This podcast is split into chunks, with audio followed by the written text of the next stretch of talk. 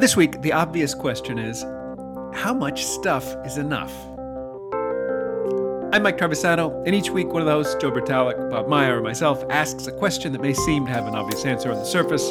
Once we get into it, there's much more underneath, and we invite you to help us find answers through comments on our site, obviousquestion.wordpress.com, or on our Facebook page for The Obvious Question. And hey, if you like the show, we sure hope you do like the show. Please share it or give us a review on iTunes or wherever you're listening. So this week, Joe wonders about the things we accumulate and asks, how much do we need? What stuff matters the most to us, and at what point does it become a burden? It feels timely to ask ourselves about the things we own because we all know sooner or later we're going to have to give it up someday. So, are we okay leaving our friends and family members to deal with it? So, I have a question for you guys for this week. Um, you know, we had recently had a member, a family member, pass away, and I'm sure you know you guys and other people have had. I know some of you had that experience where you know, in some ways you're responsible for what happens after the fact, you know, after the death. You know, if it's a sibling or a parent, whatever like that, they tend to have stuff and and sometimes lots of stuff. And you ask yourself this question, you know, how much stuff is enough? Or, you know, George Carlin used to make a joke about, you know, stuff and having a place to store your stuff and, you know, all, all these kinds of things. And it made me think about my own life and my own stuff. You know, if I look around the room I'm in right now or look around my house or you know what I've got, I have more than I need, certainly, and yet I'm not removing any of it. I'm kind of hanging on to it. You know, we, we talk at times about uh, memories and, and looking at like old pictures or old uh, movies. My parents had a black and white camera back in the 60s and 70s, and they took every now and then they took a picture and they put an album together. It's almost like 20 pages, I think. That's a lot. I mean, for pictures of us growing up. Heck, I've got 20 pages of my grandkids from yesterday you know that I never look at. But somehow the the stuff that they accumulated back then probably was as as much of a burden as some of the stuff is for us today. But because it's so easy to accumulate and we've got so much room, we continue to do this where we add more and more stuff. And I, I noticed my wife carries around a couple of pictures of our grandchildren, and she shows those to everybody. The 10,000 we have or the 20,000 we have, they're out on the computer. They just sit there, and I keep taking them. She keeps taking them together we we have a, a, a vault of pictures, stuff. If I look around the room, books and things, a lot of stuff. So my question is is what do you do? I mean, and what do you do now? It's it's one thing to wait until you're gone. What were you thinking? If somebody say, what were you thinking at this point when, you know, just prior to when you died? Maybe you weren't. Maybe you're in a car accident or something like that, and you, someone gets to clean up your stuff. But what if you looked at it today and said to yourself, what am I doing right now? And what do I hope to do? Why am I accumulating more things? What what matters here? And particularly in the case of I'll say pictures or or something. Bob, you're talking about taking videos of your kids at one point, and uh, you know how often will you look at them? How much time will you spend with them? You know, this whole idea about stuff can be a real burden. So I wonder what you guys think about that. You know, when we moved to Italy, uh, we got it was a surprise to move to Italy. We didn't know, you know, a year before we did it, we didn't know we were going to do it. So we were certainly in the business of collecting everything we possibly could, right? We were sort of that sort of very typical mindset, right? But then getting r- rid of it all for a, a move from a typical American house to a kind of a, you know, uh, in comparison, a very small apartment. It was a nice apartment, but it was very small compared to a typical American, you know, house. Uh, so we had to get rid of tons of stuff, and we didn't want to pay for a big store, so we got rid of a ton of stuff.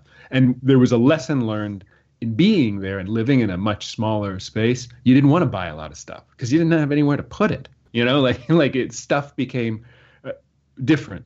You know, or, or the belief about the stuff you had became different. I think I think we learned to value uh, what we had more than we had previously, and we learned to uh, only purchase something if we really, really liked it, really wanted it, saw it as something worth having. Right now, this is different because you know pictures, uh, especially on an iPhone or in the cloud, or you know. I, I pay 99 cents a month, for, you know, for more pictures than again I'll ever I'll ever look at. But I still think that I I look at it a little bit differently. Uh, even even now, I I don't find myself buying stuff, buying a lot of clothes, buying a lot of you know, buying a lot of anything, you know, unless I really see value in it, right? and I think I think being conscious of that is important for me nowadays. But I also can see totally screwing it up or you know going back to the old way you know getting sucked back into it of wanting stuff you know i think uh, for, hold on a second let me get my soapbox out oh, here we go all right i think one of the problems we have in in america is that we've got things like target and walmart and and best buy and you know the amount of choice you have if you want a watch right the amount of watches you could possibly choose from are endless. I mean, it's endless.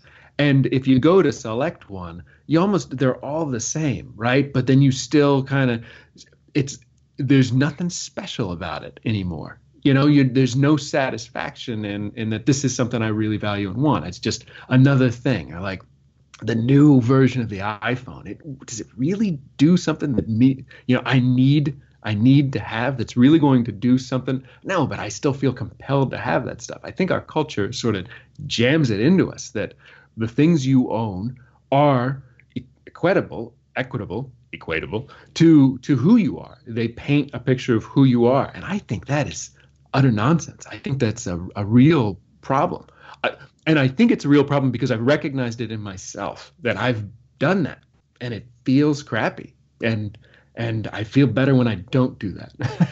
so I'll get my soapbox, you know, put it away now, let Bob hmm. talk. But uh, yeah, I'm, yeah. I'm stuffed, guys. I mean, I think maybe the three of us are a little bit different, maybe than the norm. I, don't know. I, I, I, I, like to think of myself as more of a minimalist. You know, I, I even my office and things like that. Uh, clutter bothers me, and, and it's not the clutter aspect of it; it's the stuff. I, but I will give you a, a short condensed history of um, the cycle of stuff because I think it depends on where you're at in your life. I can remember when I first moved to Georgia and I'm this young single guy going from apartment to apartment. Who is my best friend? The dumpster. The dumpster is my best friend. I threw out a lot of stuff. And it was stuff from like my parents, my sister, nostalgic stuff. But I didn't care. I was like, ah, I'm not, I'm not freaking moving this shit, you know, from one apartment to yeah. the next. So my stuff got smaller and and, and like think about when you were a teenager, right? Like like if you could almost envision back, like whether you were a girl or a guy, what was in your room? Yeah, maybe you had like some concert posters and maybe like some like dolls or or and then you outgrew that stuff, right? Even my kids, they had like my, Bailey used to collect uh, like stuffed animals. Talk about stuff. She had stuffed animals, and it was like how many stuffed animals she could amass? Hundreds, thousands. Well, where are they now? They're they're they're all donated, right? I mean, it's like they're gone. Like, will she wonder where they are at one point? It's like I don't know. I I focus on what's in my head. Well, continuing on the cycle of stuff, that period of my life, it changed when I had kids, right? Because then it wasn't for me. It wasn't material stuff like I got to have the right house, the right car. It was like I got to have more pictures. I got to have more video. I need to leave a legacy for my children. What if something happens to me? Like they need this stuff and that stuff. And then, lo and behold, later on, you know, my my parents are deceased, right? My dad's gone, and I don't. I mean, it doesn't bother me as much, probably because of the relationship I had with him, which wasn't that great. That I worry like I don't have a lot of stuff from him. But I remember stuff growing up, and I wonder where is this stuff? Like his, you know, he was in the Korean War. He had all these books from the Korean War, like you know, like pictures of his, you know, friends from the war and, and all these journals and books and photo albums. I don't even know where they are. And then my mom passed away, somebody that I'm really close to that lived with us here in Georgia. And here I sit in my office with her stuff in my office. Like there's a box, like I can reach out and touch it that has papers in it. Now, I've gone through that box a number of times. You go through this cycle of stuff where it's like, ah, I got to get rid of this, throw this out. These are like credit cards that she had. Like, I can throw those out. But then there's papers in there, and like, what did she save? But for me, it, I, I go through it periodically. Maybe I'll go through it later today because it brings up, it's almost like smelling a rose kind of thing, or like it's, I can remember my mom, she's back in the room because I can go through her stuff. And that's where I boil it down to. Maybe I, I like to hike for a reason and, and camp because it gets me to the point where I got to condense all my stuff into a little bag, right? If I'm going to go out there in the mountains and this is it, guys, this is it, I'm not coming back. What's important to me that I want to carry in that bag? And that's what everybody maybe should think about is you're only allowed one bag. You know, it could be a Ziploc bag, it could be a backpack or whatever. What stuff would you fill in that bag? And, and it's changed for me over the course of my life. You know, like what, or if my house burned down, what stuff would I grab? It's it's a cool question, but you know, for me, it's it's the little little things, and maybe I'm not the judge of what my stuff is.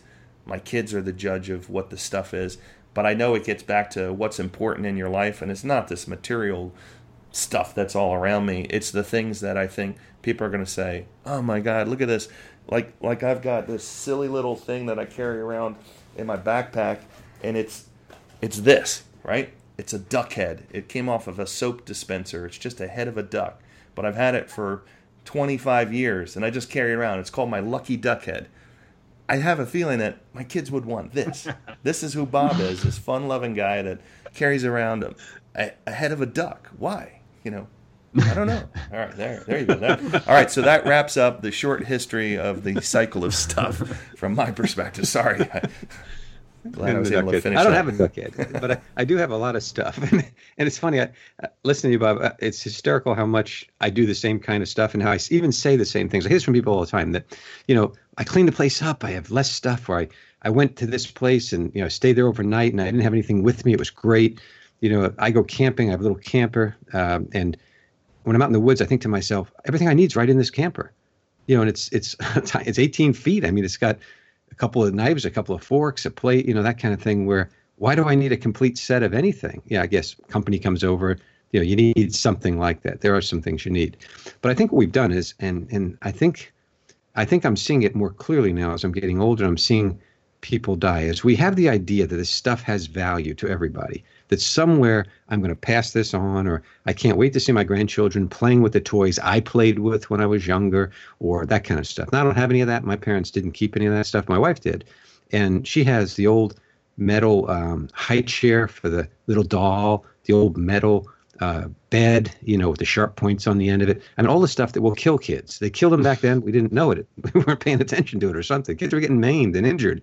Well, we kept that stuff forever. and I remember years ago, Carol, we had our first grandchildren, it's about 10 years ago, a little more than that. we grabbed all this stuff out of the attic and brought it down thinking, this is the gift of the ages. This is 1940 something, 50 something stuff. We brought it down and we, we were cutting our hands on the edges of it. It's ridiculous. As, and everything had a metal edge, you know, it's tin or whatever it was made of back then.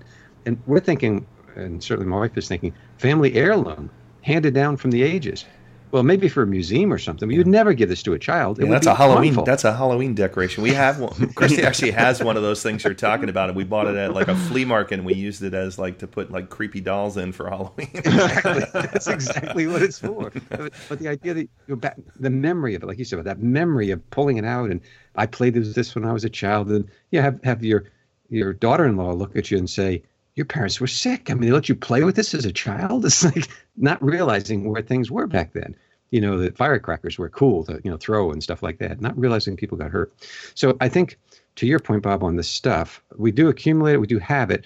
But the big thing is who wants it, you know, and, and I have one quick story. Um, my wife's cousin uh, bought this beautiful wooden ice box, you know, back from the 20s or 30s when they used to keep a block of ice in there. It was made out of oak and it was beautiful, just a beautiful piece of work. I mean, that she kept in the house. Her husband refinished it. And just recently, she was talking about downsizing. They're moving from a house to a condo and they're going to get rid of a number of things. And this prized ice box that the family has loved for years and years and years, she offered it to her children. She has four children. None of them want it. So she's saying, What am I going to do with this ice box? Like, she's going to have to take it with her. Well, you can't take it with you, you know, that end result. So she's taking it intermediately with her. Maybe she'll put it in storage for a while. I don't know. I don't know what the outcome will be. But I'm thinking, how, how do you get attached to stuff like that to such a point that the stuff actually owns you? You know, you don't own the stuff, it owns you. And you have to keep it clean and pack it here and move it there. Unlike you did when you were younger, Bob. When you moved from apartment to apartment, you could just throw it in the trash. Mm-hmm. Mm. For some reason, we change. Something happens along the way, and our stuff becomes more important than anything.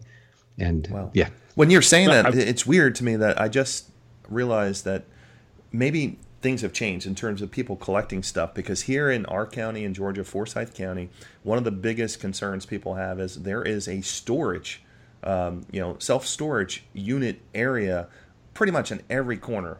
And, you know, this is a pretty affluent county, but that's what the, what the biggest issue is. Like there's there's there's I count it at one time, and within a five mile radius, we have twelve self storage container areas. And I've met a lot of people that are like, oh yeah, we're gonna go to our storage unit, and I'm like, storage unit, like you guys have these are people with big homes. This isn't like the inner city where you know house upon house upon house and it's only like 1500 square feet. These people have huge houses and basements and attics but yet they still have all these storage containers. So i don't know is this an epidemic across you know at least the united states that all these people have so much stuff they got to store it somewhere else?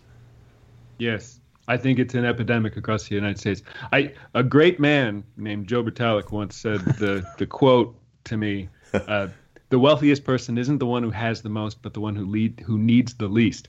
And I stuck. It yeah. has always stuck with me. And I, I mean, we I think we see it today. You know, there's a minimalist culture. You know, people that purposely like choose to live their lives with like, I have a chair, I have a jacket. You know, and and you know, there's a great documentary on Netflix about it.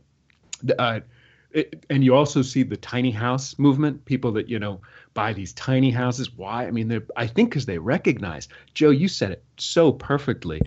You very quickly you don't own the stuff. The stuff owns you. And and i mean i notice time and time again people filming or taking pictures of their kids in a play or or their you know we lived in italy you know of like spending forever behind their camera and not in it not like really checking out the thing, not living the experience, not being in the moment, but like taking a picture so that they'll someday be somehow in the moment with it, you know, looking at a picture and missing the whole thing, you know. So yeah. my soapbox came right back out, didn't it? Yeah. So forgive me for that. I'm sorry. like, yeah, I think of that. I think of that image you guys have seen where I think there's a parade going by and like every person every kid, every person has a cell phone out and they're taking a picture, and then there's that one little old lady that's watching the parade, and and it's just this stark photo of wow, nobody's in the moment except for her. She's the only one that doesn't mm. need stuff. Yeah, yeah, yeah, and, and I think what you guys said, t- totally agree. And, and as a final thought on this one for myself, what I'll say is, I think something you said, Mike, about our culture, and Bob, you probably said it too in a different way, is our culture is is based upon stuff. It's based upon the whole capitalistic idea that more is better, that buying, buying, buying, you know, doing, doing, doing is more important than being. And to the woman standing by the parade, she recognizes that being is what's really all it's all about. Being in the moment, in the event, alive while you're there, not looking back at what's past or looking forward to the future. You know, taking the pictures you can remember or planning the trip, you know, for for next year, but being in that moment. And I think for me, one of the the if the biggest things, if you think about it, is if I can get by this whole idea, and this is going to sound totally anti-American of, of buying stuff, capitalism, gross national product, you know, whatever those things are that drive us to go to the store and buy. I mean, the ads are very slick. You're you're being advertised to every minute of every day by thousands and thousands of of companies that want you to buy their stuff because, unlike other cultures that don't rely on that, our culture relies on that growth to continue to to move forward without that, we lose everything in terms of our American ideal, which I don't think is so good right now in terms of, of getting more stuff. And, and to me, I'd rather have the, the thing where I got the shirt, it works fine. When the shirt is old, ripped, whatever, time to throw it out, get the new shirt, get the new pair of shoes. Not have 10 pairs of shoes, just in case I need, you know, that brown suede with the something, something, something to match this, something, something, something. That's not me. I mean, I don't want that anyway. But I think if we had a different view, we'd, we'd be more in the moment with it and not so much worry so much about our stuff. Yeah. For my final thought, I'm going to choose something and I'm going to throw it out today. No, I don't know. You know, I'm not going to really do that. But, but there, there's something to be said for you know periodically taking an inventory of what you really what you really need and getting rid of it. Because God God knows I don't want my my son having to go through all sorts of crap of mine, and you know I want him to think of me. You know, and yeah. I don't want him to have to you know what the hell do I do with this old jackknife that Dad uh, had? You know, you know, or something stupid. You know, what? Where did you get this? Yeah. And I have to cut in, Mike, just for a second. One one of the things I heard years ago that was interesting is if you do get something new, to throw out two things. In order to get something in, you have to throw out two things. Eventually, you'll get down to the right number. Yeah. Sorry, Bob. no, no, no. I think that sounds good. I'll let Bob go. Yeah, I would just say, you know, for everybody, take maybe taking an inventory of your stuff. And the other thing I noticed in this uh, podcast is I love this new word stuff. I, I, I think if we go back, I think the word stuff was said over 500 times. Stuff, stuff, stuff, stuff, stuff. So, you know, think about stuff. And, you know, I, I don't think you have to throw it out, but I think if you can cleanse yourself, there is there is kind of like a good, at least for me, there's a good feeling and be able to give stuff away to somebody else that can actually cherish it. And, um, you know, and I know there's other stuff that, you know, I, I think I'll have with me to the day I die that, you know, it, it means a lot to me. Uh, but I think if you make that, make your top 10 list, that, that would be my, you know, to do for everyone if you can do that. And then focus on that. And maybe the other stuff just really doesn't matter